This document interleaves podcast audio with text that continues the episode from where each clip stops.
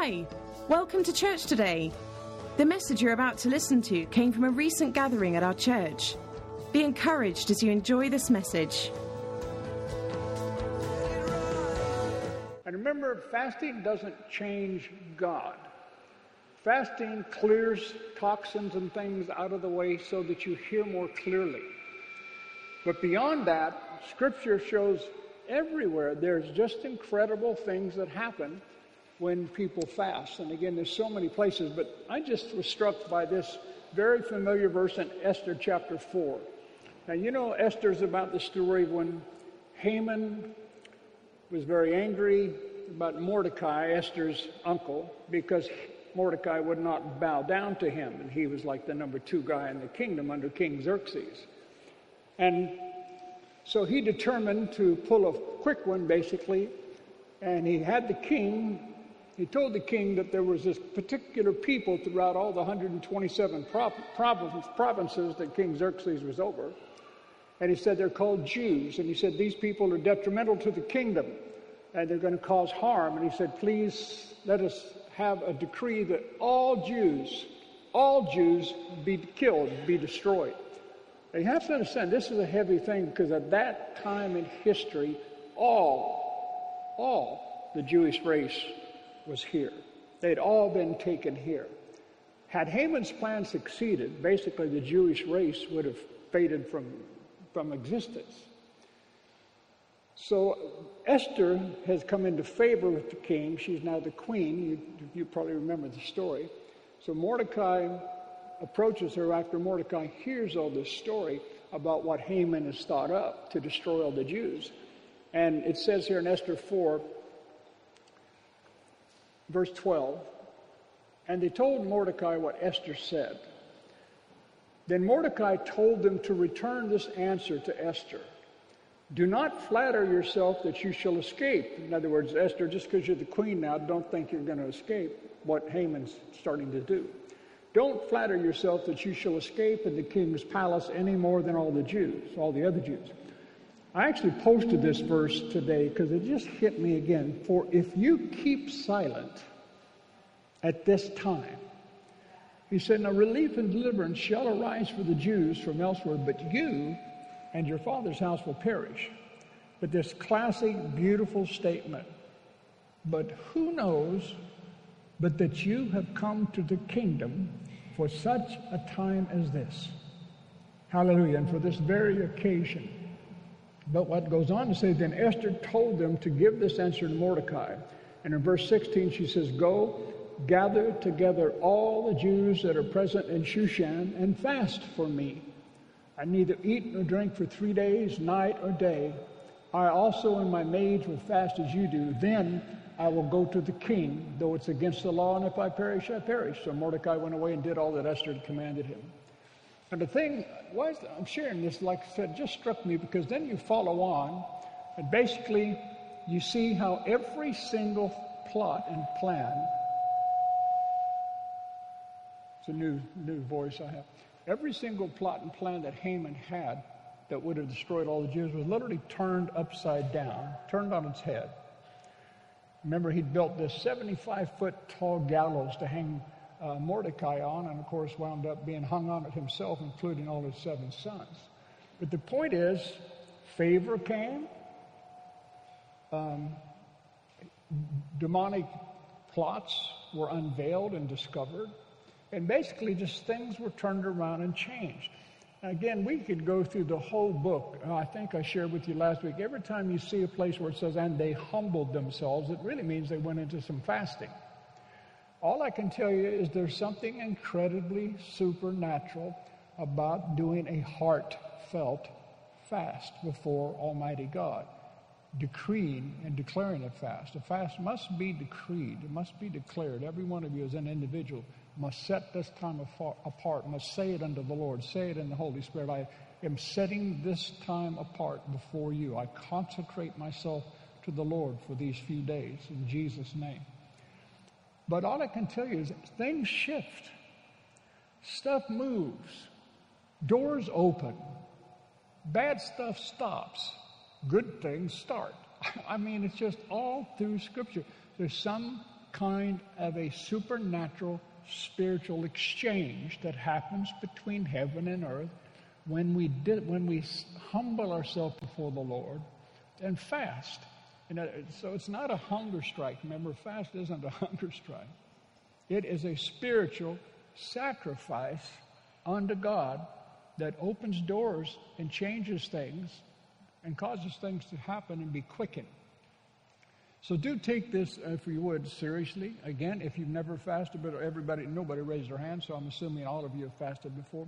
But like I said, make sure you decree it. Now, the main thing we're fasting for, may seem, well, light to you, but it isn't to me, is that we have true clarity of vision.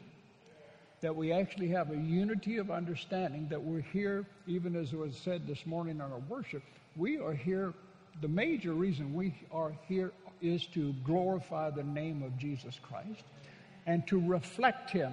We want people to see Jesus in us. That's what it's all about. But practically, indeed, we want our building in Jesus' name. Like I keep saying, there's a building right outside these doors somewhere in this town. It has our name on it. It's been kept and preserved for us. It's probably being prepared for us right now. I'm, seriously, see, I don't, I'm not saying that to try to hype you up. I've seen those things happen too many times when I lived in American churches. I saw too many times the supernatural. I watched, for that matter, my good friend uh, Steve Derbyshire in Ilford. I watched what God did for his church. He's got now one of the most beautiful church facilities ever. Steve and I are good buddies, and just to see what God did, what that came from, and a lot of fasting, a lot of prayer. God will withhold no good thing from those who walk uprightly before him. So give yourself to it. Say, Father, in the name of Jesus, I set apart these days. Like I said, three days. If, set, if do two days, stop, eat a day. Do two more days. However, do it longer. But do yourself a favor and step out into this discipline. We need to do it once a month, really. At least a cut. Like we try to, Julie and I try to fast one day a week anyhow, just because we want to keep, like I said, living as it were a fasted life. So anyhow, please take this to heart, okay? So we're going to begin tomorrow morning. So tonight, you know, like you'll do like Emmanuel. Emmanuel said he's going to have 24 pizzas and six cheeseburgers tonight. No, he won't do that. But uh, and may, let me tell you that when you break a fast too, don't go crazy. When you, it's very, very, very important that you, you know, what you first break a fast with, if you've been fasting a long time, is what you'll crave for the next three months. So just chill. You know what I mean? Don't, don't jump off into 75 barbecued ribs over at some house, something like that. You hear me? But anyhow, I just want to pray for us about that. Father, as I just shared with our people and your people, we do not want to do anything religiously or mechanically because I know there's no favor from heaven on that. So, Father, from my heart, I'm asking that you reveal your will for every individual in here. If families are able to come into agreement, so be it. But Father, may they bow their knee in a place of consecration and may they declare this fast in their own life. Let none be under compulsion or feel that they have to act out of have to. But grant them the courage, Father. Grant them the tenacity to break through in these areas because of what you will pour out. You will not only speak clearly to them, they will hear what they have not heard, they will see what they have not seen. And Father, things shift. They simply, as I just mentioned, things shift in the heavenlies. And that causes shifts in our natural life down here. And they're only good shifts. That's the glory. So, Father, we declare these days unto you. We give them to you. We say, Father, we as a church corporately and individually enter into this time as of tomorrow morning to be before you, to read more, to pray a little more, to think on you. And during the times when we would be eating, that again we'd read and pray And Father, as your scripture tells us, we will not be blasting it around everybody, hey, I'm fasting, I'm fasting. You said just don't do that. That's that's just diminishes anything and everything. You said to wash yourself, be clean, be alert, be active. So, Father, we give these next seven days to you. We do. And we trust. Uh, you kept saying in my spirit this morning an old statement. I just kept hearing you know, breakthrough, breakthrough, breakthrough. And I, I, thank you, Father. Actually, what I heard was break out, break out, break out. And I thank you, Father. I just trust you for the Holy Ghost breaking out amongst our families here, our people, our young men, our young women. Holy Spirit, we give you full freedom. Break out on us any way you desire. In the holy name of Jesus Christ, I pray. If you agree with that at all, say amen. Amen. Amen. Okay, praise God. All righty. Good morning. Turn to your neighbor and tell them how good looking they are for a moment. Come on, be bold. Turn to your neighbor and say, You're just, I know these three guys, these two brothers, brothers here. Wisdom, wisdom. I command you to turn to the brother next to you and tell him how good looking he is. Yeah. I just wanted to see him smile. That's all. How to embarrass somebody. Anyhow. Father, I give you praise for this. I thank you for your word again. It says the entrance of your word brings light, and it does bring understanding to the simple. And Father, even that song we sing this morning, I just felt the strength on that phrase we sing often. There's power in that statement let the future begin. Let the future begin. It is true, our entire future is in front of us right now. And I love what my wife always pray, says and shares, and it's true. Prayer, all prayer is about the future. Your future is as good as your prayer life, really. Because it's through prayer that we soak our future with faith in you. So, Father, I'm just asking that you would again pour out your spirit of wisdom revelation. Please flood our hearts with your light. Holy Spirit, Jesus said that when you come, you will shine your light and illuminate and reveal your truths to us. And truth always brings freedom with it when it's received and when it's acted upon. So, Father, with this very familiar truth this morning, I pray that you would help me to communicate this as quickly as possible. And again, we would be helped by it in Jesus' name. That's my prayer. Amen.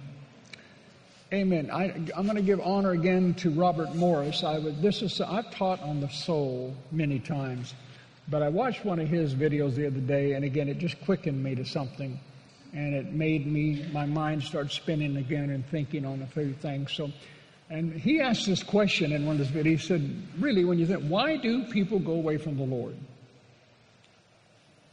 People do go away from the Lord. Everybody in here. Some people have been away from the Lord for a year. Some people have been away from the Lord for a month, a week, a day, hours. But we've all done it where we simply go away. We simply kind of back off of our Christianity. And you have to ask yourself why that happens, you know. And the reason that it happens is because of what we think, what we want, and what we feel. It's just that simple. It's because of what we think. And it's because of what we want and what we feel. Now remember, think means equals the mind. Right? It's so very simple. Thinking means mind. What you want speaks to your will. That's your soul. And of course, what you feel, your emotions, you know, is the same thing. So that's what it is. You think equals your mind, want equals will, feel equals emotions. If to do so is to follow what your soul wants, not what your regenerated spirit wants. We're, we all know the verse, we're to be led by the Spirit of God. As many as are led by the Spirit, they are the huios. The Greek word huios means adult sons of God. mature. To be mature in Christ, you have to be led by your spirit. But again, this we have this problem. Um, you know, and again, I think as we've already got up here, we think it, we want it, and we bless God say, I'm going to find out a way to get it. That's the way we've lived. And again, we got to remember, and again, this is common knowledge to most of us that I think we have on here. We, we are a trichotomy. We are a spirit. First Thessalonians 5.23 says, he said, I pray God that you might be sanctified holy, spirit, soul, and body. Remember the basics. You are a spirit. You have a soul, and you live in the body. The very word soul is psuche, and it means self. So to be soulish is to be selfish, okay? Anyhow, like I said, I'm just going to move quickly. Now, God created our spirit to relate to Him. This is real basic, but I, you need to catch the foundation because of some things I'm going to say in a little bit. Our spirit, He created our spirit to relate to Him. He created our soul to relate to Him and His creation. And He created our emotions or our, our bodies to relate to his creation alone. So he created our spirit to relate to him, our soul to relate to him and his creation, our bodies to relate to creation alone. It's real simple. Basically, why soul is creation and him is because it's like when you if you've ever maybe swam with some dolphins and you see creation and you don't know how much it brings you joy, your soul is incredibly blessed if you've ever done that. Or you, you climb like me in the mountains, you get up into the beautiful high mountains and you see these incredible views that just blow your mind. That's because your soul is being impressed. Your soul is being incredibly blessed, to say the Lord, by such things. But here's the problem. In Genesis 2 7, it speaks. Put up Genesis 2 7 just real quick. It's a very familiar verse. You can put it up there. I'm not going to turn to it. I'll let you do the work back there, John. I see how quick John works. Everybody have a cup of tea while he does this. Hallelujah. Thank you, Lord.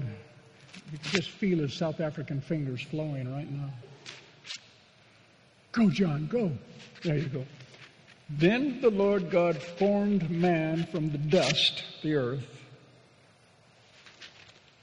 and he breathed into his nostrils the breath of the spirit of life, and that's just that the spirit. And he became a living being and it speaks to his soul. It's so i mean right in the very beginning you see spirit soul and body is all i'm trying to say. Now adam and eve when they when god created them he created them right in his image. Is that correct? Their spirits they're the only two ever born with their spirits alive their spirits were alive unto God. Therefore, they had relationship with God. But the moment they sinned, the moment they transgressed, I want you to just, again, this is simple, but I've got to go to some basics. The moment they sinned and ate of that fruit and just broke that commandment, their spirit died. You remember they said, he said, lest you don't eat this lest you die, but we all know their bodies didn't die, did they?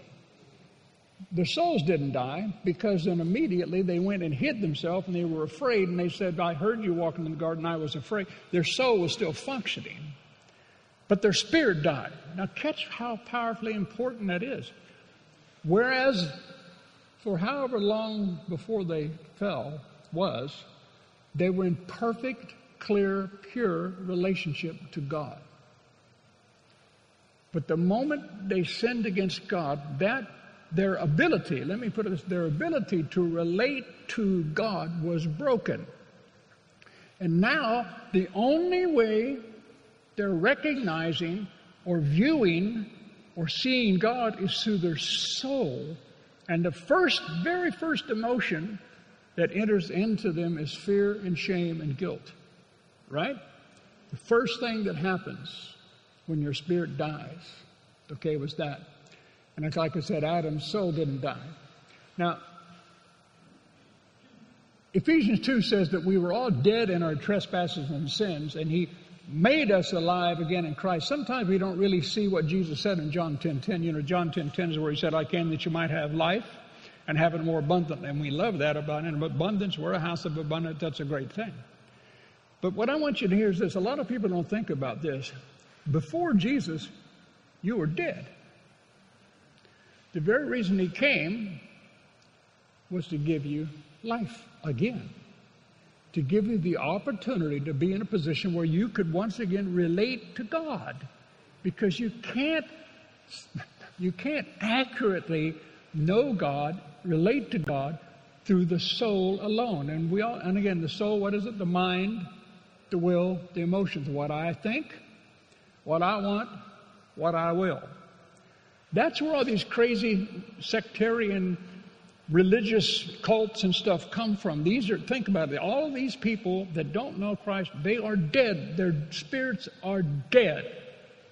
It's impossible for them to relate to heaven accurately.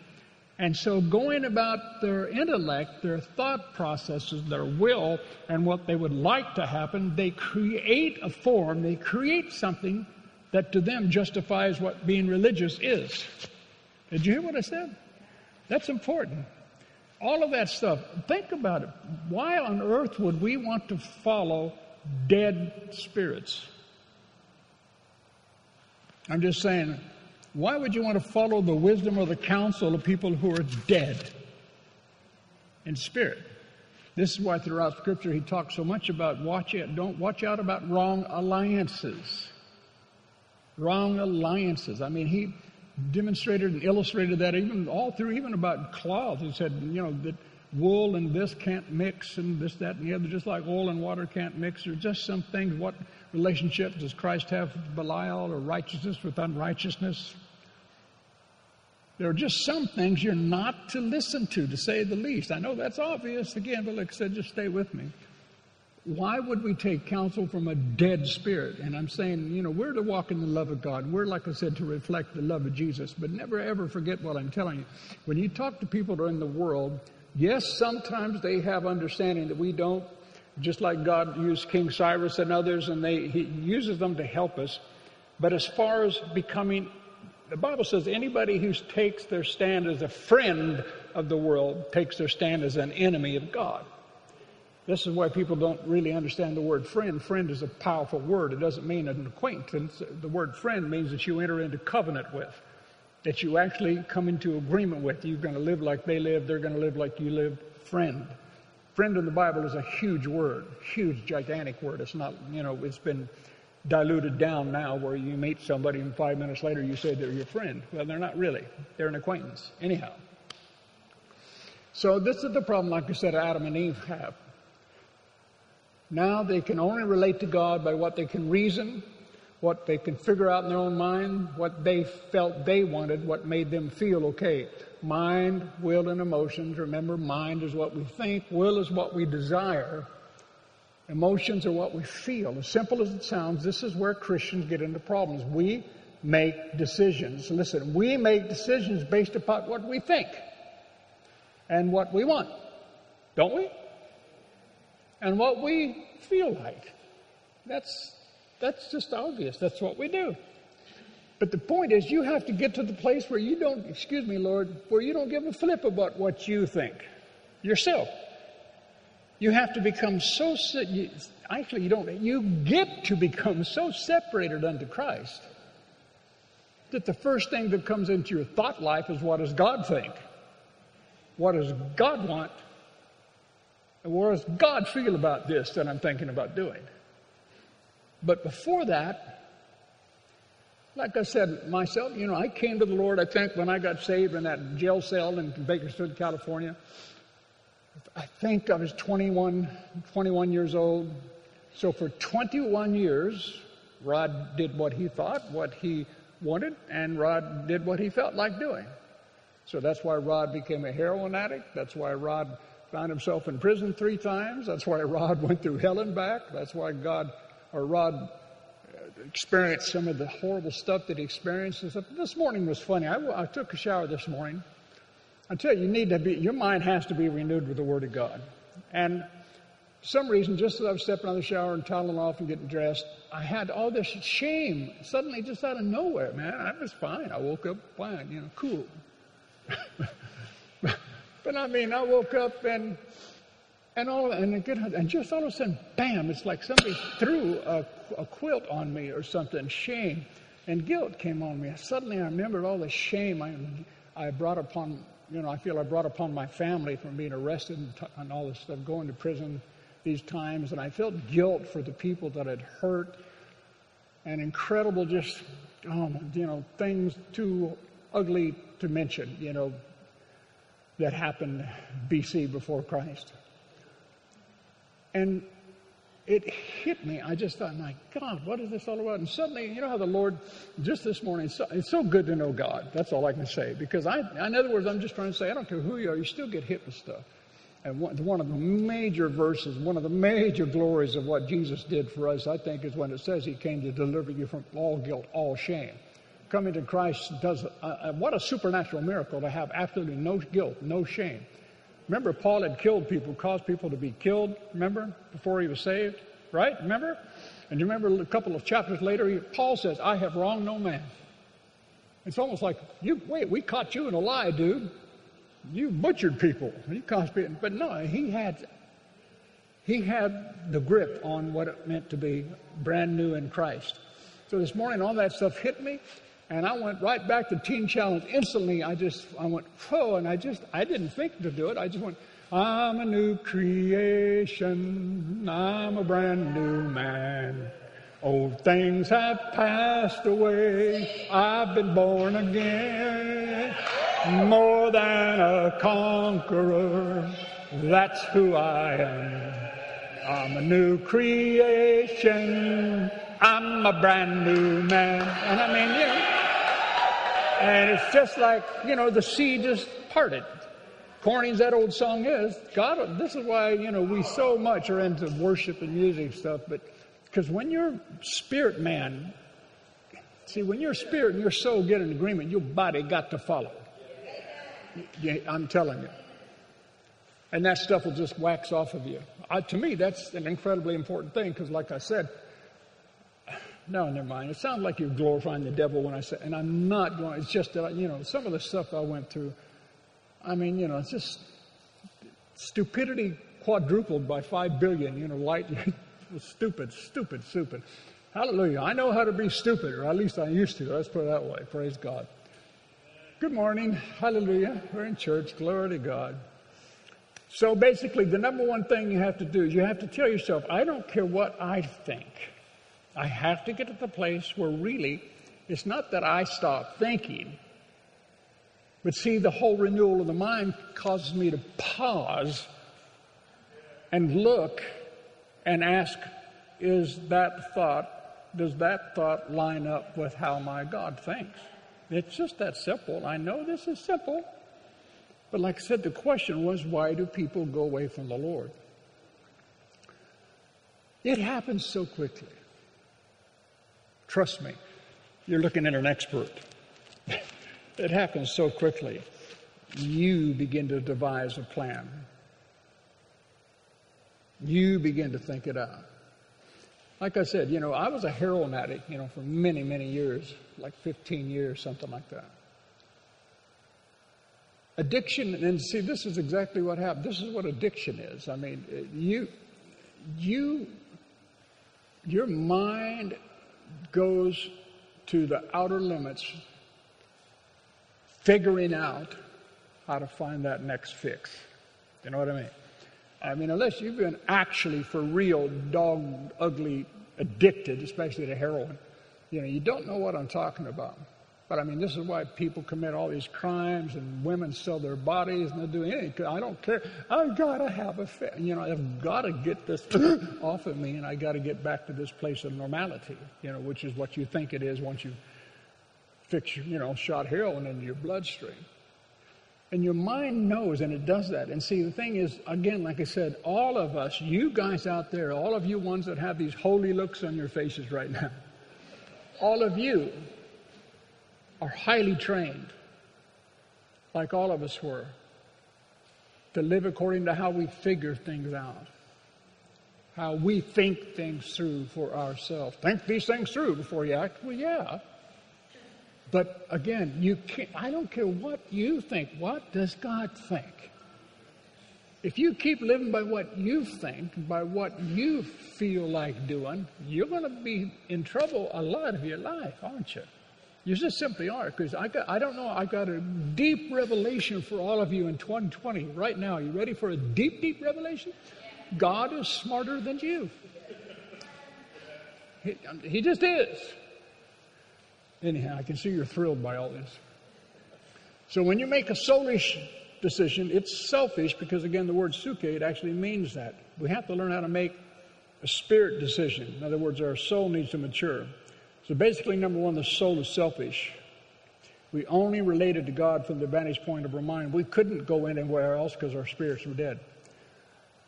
Now, the mind, this is something that science has proven, the mind is the very best computer possible on earth today. I said the mind is the very best computer. I'm going to just share a couple of things here. It's, it's funny. Do you know that everything, listen to me, science confirms that your mind knows everything that you've ever seen, that you've ever heard, that you've ever experienced. Your mind knows everything, everything from day one that you've ever seen, heard, experienced. And you say, well, I don't think I do because half the time I don't remember anything. No, but that's because it goes into your subconscious. It's not in your conscious life, it's in your subconscious. Have you ever tried to recall a name or something like this, you go, you know, what's the name of that guy? Uh, oh, you know, that guy came to church last week. What was his name? You know, the tall dude, the guy that sat in the back. You know, what, what was that guy's name? You know, and you go, well, uh, what was that name? We talked for like 10 minutes. I can't remember his name. And you can't figure it out for nothing. But normally the name comes to you like either right before you go to sleep or the moment you wake up because your mind's relaxed and you go, oh, that's who it is. His name was Joe. I remember Joe. Yeah, Joe, Joe. Because it was always in your subconscious. Now just stay with me.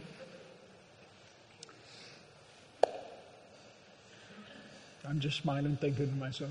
Your mind categorizes everything. When you walk into a room, your mind immediately goes to work and it says, Have I ever seen, heard, or experienced this room before?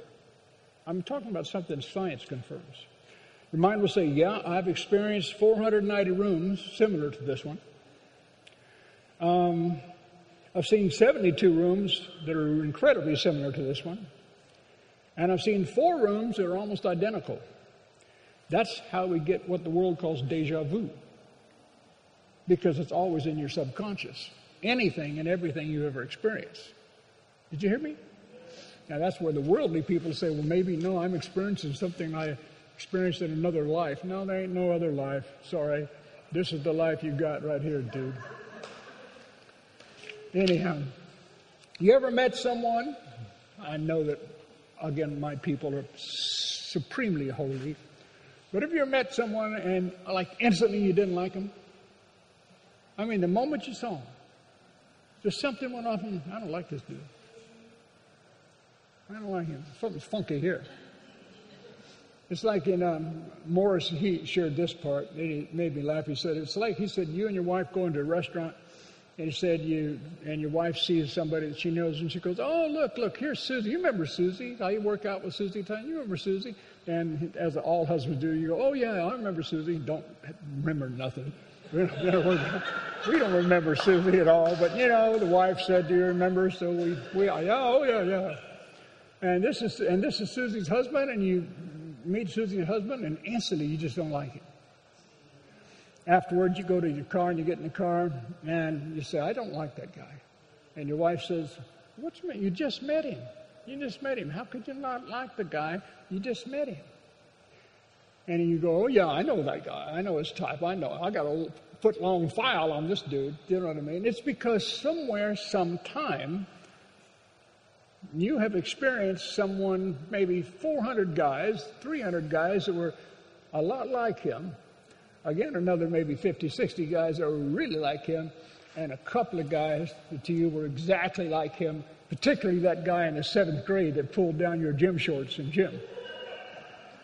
You remember him, and you don't lack him. All of that stuff's in here, but see, this is why is this so important? Because this is what the Bible actually is defining as a stronghold. Listen to me. This is why I wanted to get to. It's incredibly important. A stronghold is something that you've been trained. Your mind, your subconscious holds every memory, every experience, everything you've ever heard. It holds it. And something will trigger. How many, you know how many times I've counseled marriage, married couples, particularly couples that are like in a second marriage or something? And I'm sure you've all heard this, but it's just so obvious. A woman sometimes, a man will say something, a husband will say something with no ill intent whatsoever, but it will sound to the woman like something her husband before, who betrayed her, said once, and it triggers that emotion, and she instantly, you know, ah, you know, like, you know, like, you know, you know, sorry, you know, the, the evil cat comes out of the woman, man, just starts to rip the guy apart, and the dude's going, "What?" You know, I, it had nothing to do with him at all. Okay, turn it around, ladies. I'm sorry. The husband, same thing. You know, you say something, and the guy explodes out of nowhere. It's because we trigger something that's still in our subconscious that hasn't been washed clean yet. It just hasn't been washed. It's still there. It's still there. Now, I got to tell you, don't get mad at me. I am not a very strong proponent at all of what the church calls inner cleansing or inner healing. I'm sorry, I'm not, because I don't see it in Scripture. I, I, wish it wasn't called that, I guess is the best thing to say, because what people need is to have their minds renewed, because the moment you're born again, that umbilical cord from your past is cut, it's gone. I am a new creation. But it is, see, but your brain, like I said, but your mind is still working how that soul has been trained these 21 years, 34 years, that you never knew how to relate to God because you couldn't because your spirit was dead. It was just dead. But this is why, again, yes, it's good to understand how the devil works, but I'm just saying there's, I just think a lot more wisdom needs to come into that area of teaching in the body of Christ as far as inner healing goes, because you've heard me mention this before. I've seen so many of these people that go to inner healing the way the people function. Some of the counselors, you know, they try to do, you know, can you remember at some point, remember when you were hurt, you were five years old or six years old, and your daddy beat you, your uncle abused you, or something like this, and they just, they probe to find an area where maybe you were wounded in spirit.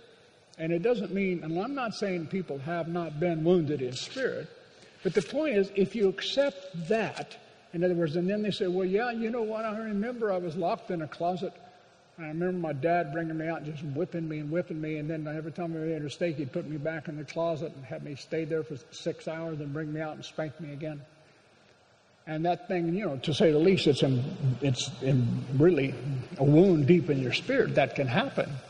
But the point is, if you accept that and then they say, okay, well, let's pray for you right now. I break the power of that in your past in the name of Jesus Christ. And you know what? That's good. You can. And they will experience a freedom. Hallelujah. Because you can break that stuff off of people. See, I got to be very careful. Don't. Indeed, that's what we're, we are to break those stuff. Those, they're, they're curses. They are curses. Curses are real, to say the least. But the way you break a curse is with a blessing. Right? That's what you do. And you, like I said a couple of, and you, you know, see, we got to get our minds renewed. Like I read from Scripture a while back, you can't curse whom God has blessed. And I'm blessed of God. If you try to curse me, that curse is going to come back on you. So I would suggest you don't do it, because you'll do it to your own hurt. But the point is, if you accept that form of teaching as it were, as the way, the measure, the way of getting free, I guarantee you, because it's that how do you, you've got to think and think, and think and think back. When did this happen? Did something else happen? And I've literally heard him say, uh, Are you sure that somebody didn't wound? Are you sure, you know, that somebody didn't abuse you sexually or somebody didn't do, are you sure? And basically, your imagination goes to work and you can offer up something that has no validity to it whatsoever. And then they'll pray for you. But thing that is, see, and so the next time you begin to feel, oh my God, and your head will say, you know what, there must be something else in my past that needs to be broken. When actually, no, your head needs to get renewed to the Word of God of who you are in Christ right now. What has the blood of Christ done? If you're born again, if you're born again, you have been, I mean, the billion things that have happened in Christ, you have been translated out of the kingdom of darkness into the kingdom of the Son of His dear love. And you now have the mind of Christ, but the mind of Christ is in your spirit. You're now alive. Life has come in here, and you have to learn to live from the life, not from the old man, the death, or the feelings that are in your flesh. You just, and like I said, you begin to just, what does God think about this? What does God say when somebody says, I think, you know, you probably were abused by somebody when you were young? If somebody said that to me, I'd say, well, you know what? I don't really know if I was or not, but I really don't care because that dude's dead.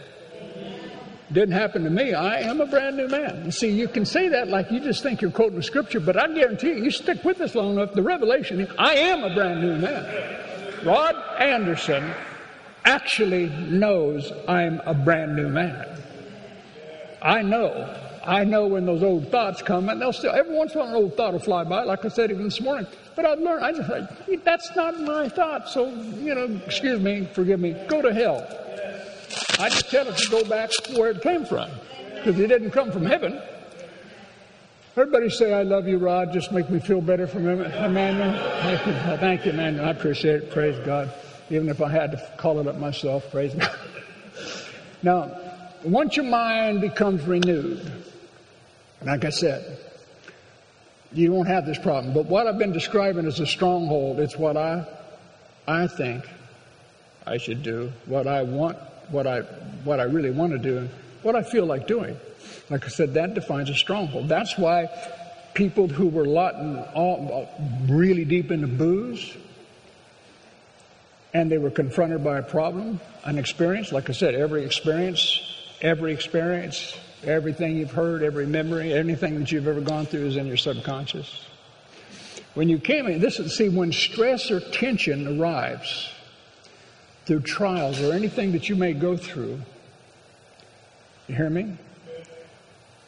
You'll try, your flesh, your soul will want to default back to where you used to deal with it. I need a drink because that's how I used to deal with it. I need a drink. I need to forget this. I need some dope. I need something. I, I, and you just go. You want to go to something else.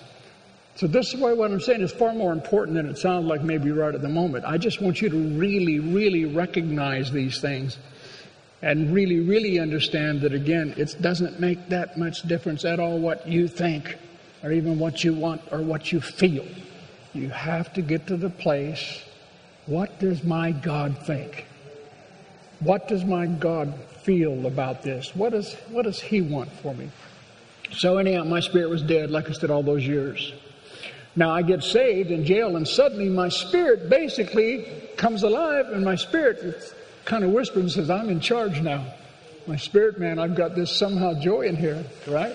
I get the joy, my spirit's alive now. Praise God, hallelujah. And my soul, my mind, and will and emotions say, Oh, yeah? We'll see about that. And the war begins. And this is what happens when you get saved. Your spirit, right? You just when you first feel this joy, there's something inside you can't figure out, and you go, Hallelujah. But literally within 30 milliseconds, often your head will still go, or at least when you walk out the door and you see something that stresses you, see something that bothers you, you'll default to that old way of thinking. Isn't that right? That's why Christians fall away. So your soul says, Nope, not without a fight. And your soul's been fighting you ever since, ever since you got saved. And I've counseled people in this room right now that go through this. You know, I mean, boom, they are in a warfare, and the war is all in their soul. And that's what we have to try to help people with, get their attention to. This is not something of the Spirit. God, by His Spirit and His grace, has set you free. You must begin to declare your freedom. Seriously, it's not. It's so simple, but see, you want to figure, you want to do something grandiose, like Naaman the Syrian, the leper, wanted to do. Remember how upset he got when the prophet, the man of God, said, "Go jump in the river seven times," and he said, "What?" Dude, I could have jumped in rivers back in Syria, far, far in Damascus. And he said, they're far cleaner than any river here. He said, I thought the man of God would come out and wave his hand over me and do this and do that, and I'd be delivered from this leprosy. And one of the servants very meekly spoke up, remember, and said, uh, uh, Sir, uh, this was the great man, you know, incredible warrior, general, big dude. And he goes, Sir, if the man of God had asked you to do some great thing, would you not have done it? How much more should you do it if he's asked some simple thing? So Naaman relents, and I always love the picture there in 2 Kings 5 when you watch him. He goes, I always picture Naaman going, walking to the river and all his servants around him. They're scared. This dude's a bad dude. You know, he's one of the baddest dudes in the valley. Old warrior, deep, that man of valor, deep warrior, been trained in his youth, killer.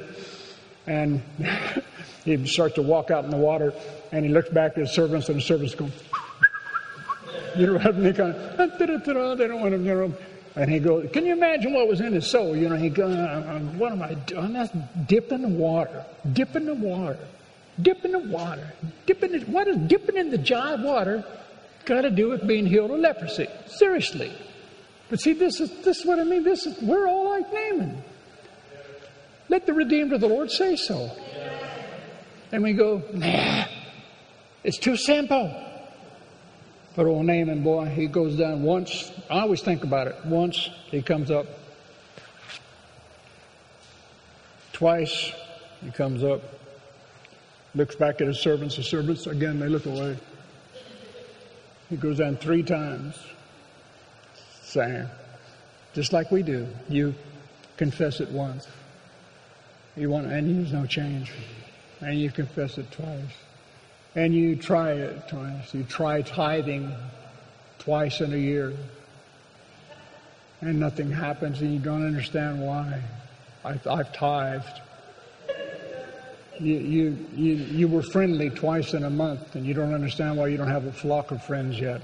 Because the Bible says, show yourself friendly if you want friends. And this is what Naaman goes on three times, four times, five times, six, seven times. God's, you know, great number of perfection, seven.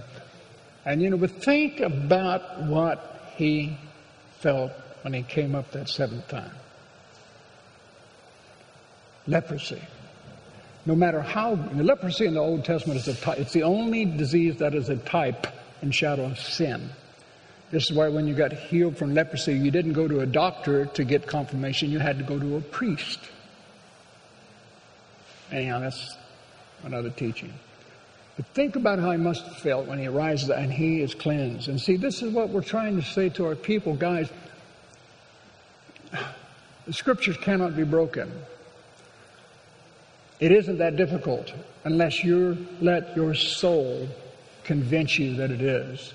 And if you let your soul constantly speak to you about how unworthy and undeserving you are, and how if you allow your soul to keep bringing up to you all the places where you do fall short. Remember, right standing has been deposited into our bank account, not because of what you've done, but because of what Christ has done. Now, I'm telling you, you need to hear that a billion times in your life. And you're right with God today, not because of how you feel.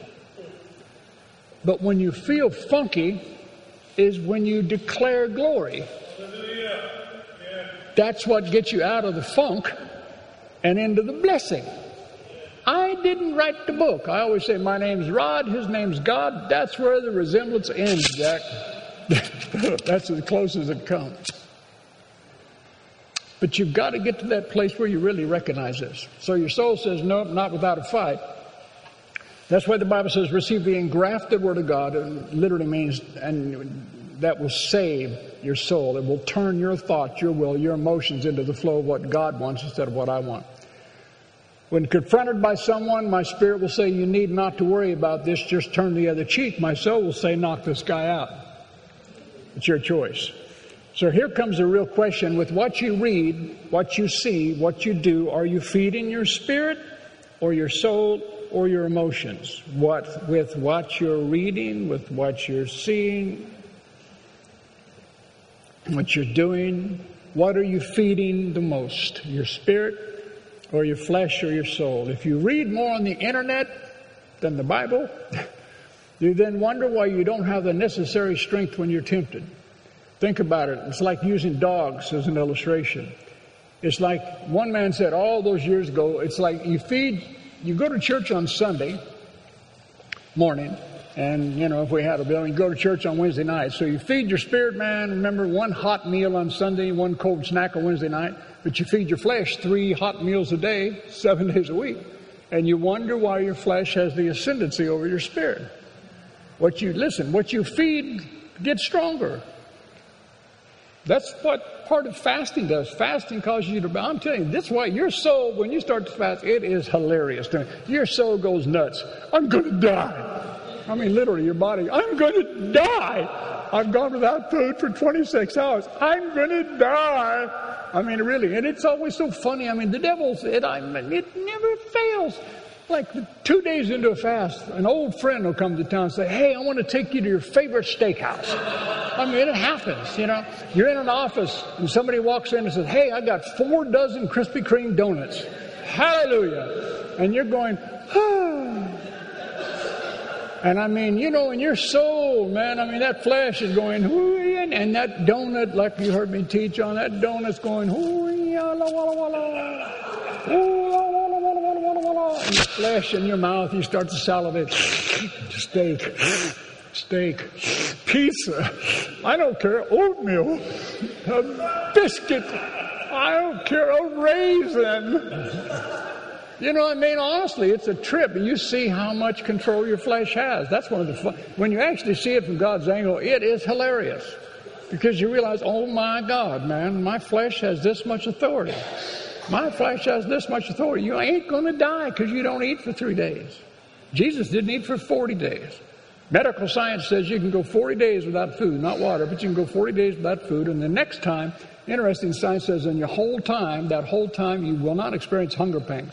But the next time hunger pains begin is when you've entered into the first stage of starvation. That's what science says.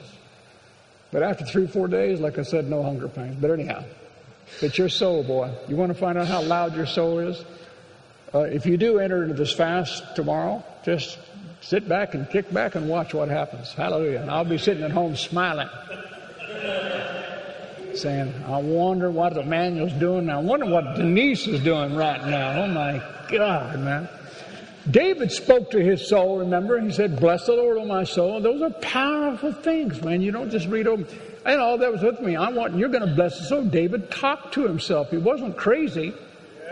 He learned a secret. He told his soul, Don't be discouraged. He told his soul to be quiet. Psalm 132 2 says, Surely I have calmed and quieted my soul. I love this.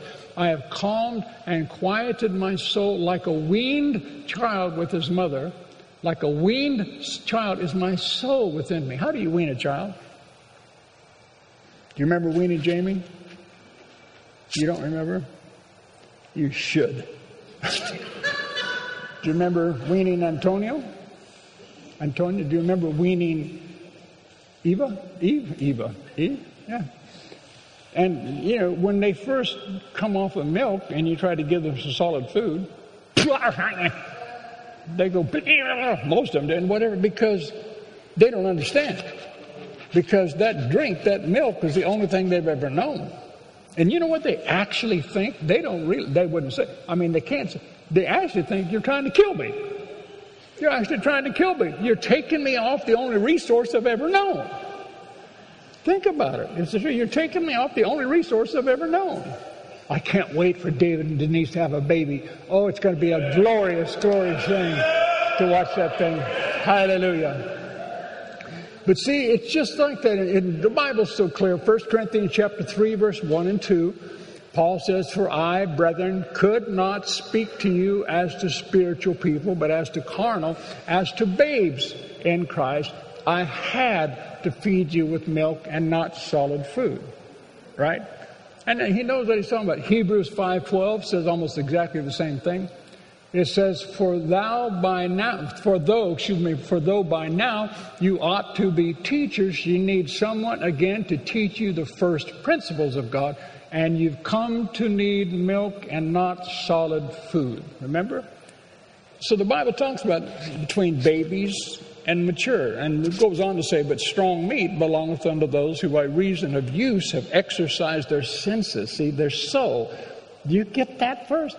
Strong meat belongs to those who have exercised their soul to discern the difference between good and evil. You take this soul, this mind, this will, these thoughts, these feelings, these emotions, this will of yours, these thought processes, and you exercise them and bring them into maturity. You get your mind fit to the kingdom. Hallelujah. We must take our souls off of milk and on solid food. That's why it's so important where you go to church, quite frankly, because it's not good opinions that help, it's good news. What does a child do when you try to wean it? It cries, it throws a fit. Why do you, what do you think your soul does when you're first trying to wean your soul off of everything it wants to do? It throws a fit. Like I said, you'll watch some of you, if you actually go into the fast, you'll, you'll, by Tuesday and Wednesday, you'll be really saying, this thing's alive in my flesh. This thing's alive. Hallelujah. Okay, so anyhow, so basically, the final point is your soul has to die. Your selfish thoughts, your selfish desires, your selfish emotions need to die. We get to die to self. This is the only real path to victory in life. What you think, what you want, what you feel doesn't really matter. Now, here's a very familiar verse, and these verses are what I'm going to finish with. And we all know Hebrews 4:12. For the word that God speaks. Well, I'll read it from this version of New King James I've got on my notes. For the word of God is living and powerful, sharper than any two-edged sword, piercing even to the division of soul and spirit. See, the only thing that can show you the difference between what's soulish, what's of the spirit, is God's word. That's why if you won't know the difference until you know God's word. Please do yourself a favor, know the Word of God. The Word of God will divide between what you want to do and what God wants you to do and think and feel. And it's also, it says, and it will divide of the joints and the marrow, and it is, the Word is a discerner of the thoughts and the intents of the heart. right there, thoughts, intents, and hearts. Thoughts is mind, intents is will, and heart is feelings. Right there. But none of us hardly ever go to verse 13. Now go to verse 13. Hebrews 4:13. And there's no creature. Now, creature speaks to the flesh again. Speak, it, it speaks to the body and to the soul. Really, here it's it's a. Anyhow, let me keep going. And there's no creature hidden from His sight, but all things are naked and open to the eyes of Him to whom we are to give an account. Now, the key word here is the word open. I think you got it on the slide, don't you? Can you? Oh, there it is. Okay, good. You've got it. This, this word. Sorry, sorry, sorry, sorry, sorry, sorry, sorry. This word here is trake lidzo. Trake is where you get the word throat. You know, like a lot of Greek words, they have, and they can almost you can almost tell what they are from, again, from uh, the English. And like graphe is is graph and things like that. Anyhow, the key word here is open. Trachelizo. Trake is your throat. Lidzo is a military term. Strong's literal translation is this. This is the literal translation of the word trachelizo. Trachelizo. To bend back the neck of a victim to be slain, to expose the gullet of a victim for killing. In other words, it means this. And somebody raises a sword all things are open to God. So basically, what that tells you is God's got big plans for your soul. he wants to. Hallelujah. You got to hear me. God wants to kill every unredeemed thought, every unredeemed desire, and every unredeemed feeling. He wants to replace them with what He thinks about you, what He desires for you, and what He feels about you. Now, hear me, he doesn't want to kill you, he wants to kill what's killing you.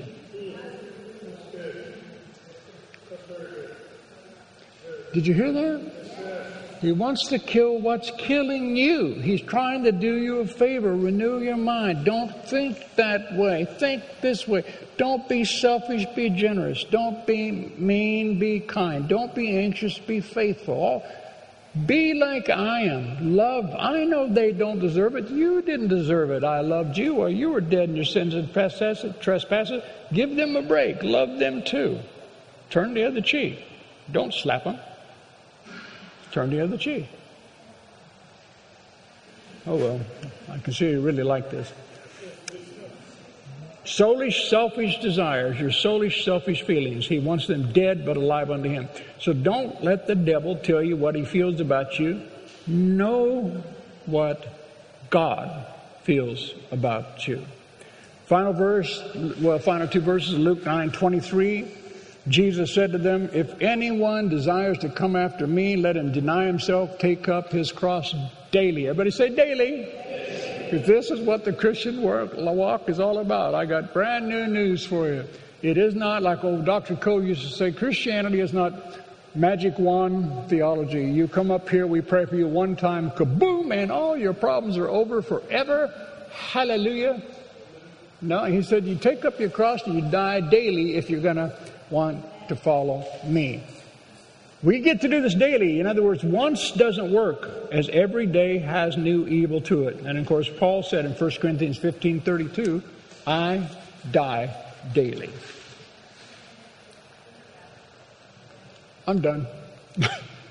I die daily. See, this is more important than your acting. This is why Christians quit coming to church. I don't feel like it. But Julie told me this morning she didn't feel like coming to church. She said, I want to just lay in bed all day today. I said, I do too. She said, But you can't. I said, Why? She said, You're the pastor. You have to be there. I said, Well, shoot. I guess I do have to go to church. I don't want to go to church. I could have I could have called, you know, Sheila, Sheila, take the church, something like that.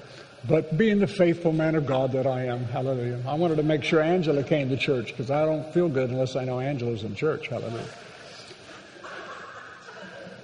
Now, please, my humor, forgive me. Uh, it is a deathly serious situation. What you think, what you want. I know you think a lot of things. I know you want stuff and want things to happen a certain way. And I know you've got feelings. But you see, if I, as a pastor, am going to follow God accurately, I have to, when I counsel you, say, I recognize you think that way. God doesn't. So I don't care how you think. You've come here because you said you need help. I can't help you, but I know the God who can. And how you're going to be helped is to start thinking like He thinks you need to want what He wants, and you need to feel what He feels when you look at situations. Remember when I said Naaman, jump in the river? Too simple? Let the redeemed of the Lord say so. Too simple? I'm redeemed. I'm a brand new man. I am rich.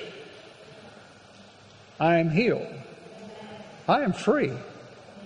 I think good thoughts.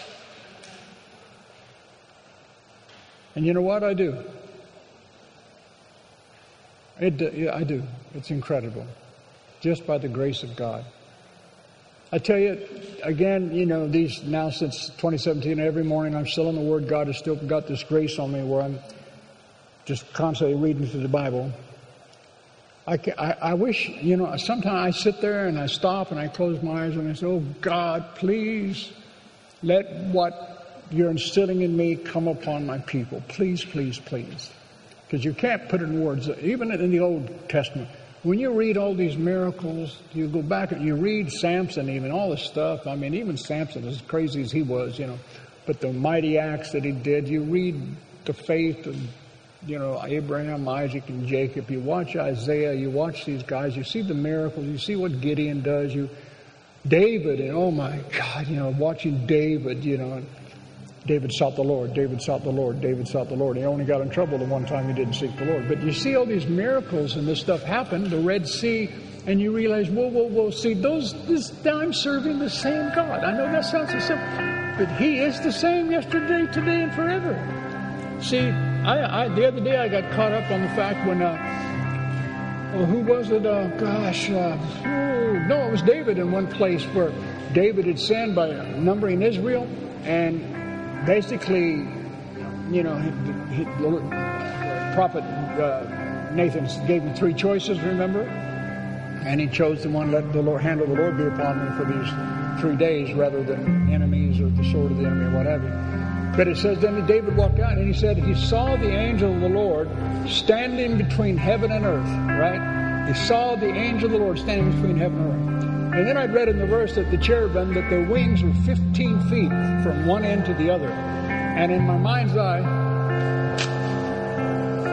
chill, whatever that is, stop it for a moment. I'm trying to quit. Give me a break. You don't have to do that to get me to stop. no, but thing, you know, I be still. Hush. I said hush. I'll kick you in the face. But I mean, can you be a little child for a while? Think of think about a 15 foot wingspan, 15 foot wing on that side, a 15 foot wing on this side. This dude is like between 15 to 20 foot tall, it says. And he's standing here with his sword out. Now that would move me. But what I'm trying to say is this those angels are still around today, aren't they? That isn't something that's just passed away. These boys are with us now. And the more you stay in the book, the more that you become aware. That's all I'm trying to say. You become aware this stuff is right here, right now. I don't have to be afraid. There are more for me than there are against me. And I'm trying to tell you there's more for you. And you know what? I'll just shut up. Take this unto yourself, and like the song said, let the future begin. Amen? Amen. I'm done. Hallelujah. Father, thank you for your word. I pray that somebody heard something and they'll take it away and they'll let it nest in their spirit man and even nest in their soul. And they'll learn how to differentiate between the spirit and the soul. And bless God, they will. They'll just say, I'm going to think, I'm going to do everything I know. I'm going to think like God thinks. I'm going to want what God wants. I'm going to feel what God tells me to feel. In Jesus' name, you'll find life so much better. So I give you thanks for it, Father, in the mighty name of Jesus. Amen. All right, amen. Thank you so very much. God bless you. Eat your cornflakes now, okay? Stand up, stand up, and go out of here with the song. But listen, before everybody does crank up, remember, like we said, next week is Envision, right? This Envision next week really is important. I want you to do your most best to be there because, again, a lot of great things will be shared and a lot of great people are going to share some great stuff. And it's important. So think about staying over next weekend, say the least, next week and next Sunday. But again, as you enter into this fast, I pray God's courage on you to step out and to take authority over your flesh and to step in. into. Once you crack this thing, man, once you actually crack this three, four day barrier, and you experience what I know, what I've experienced so many times, that that euphoria thing, you'll kick yourself in the rear and say, "Why have I not done this more often?" Because of the sense of understanding, the clarity that you have, and just it's amazing. It's always been there. It's a supernatural thing that causes shifts in the heaven and shifts in the earth. The book says so. So let's do it, okay? Amen? Amen. All right. Bible says We believe you've really enjoyed this message. For further information, visit www.commonwealthchurch.org and feel free to join us on any Sunday.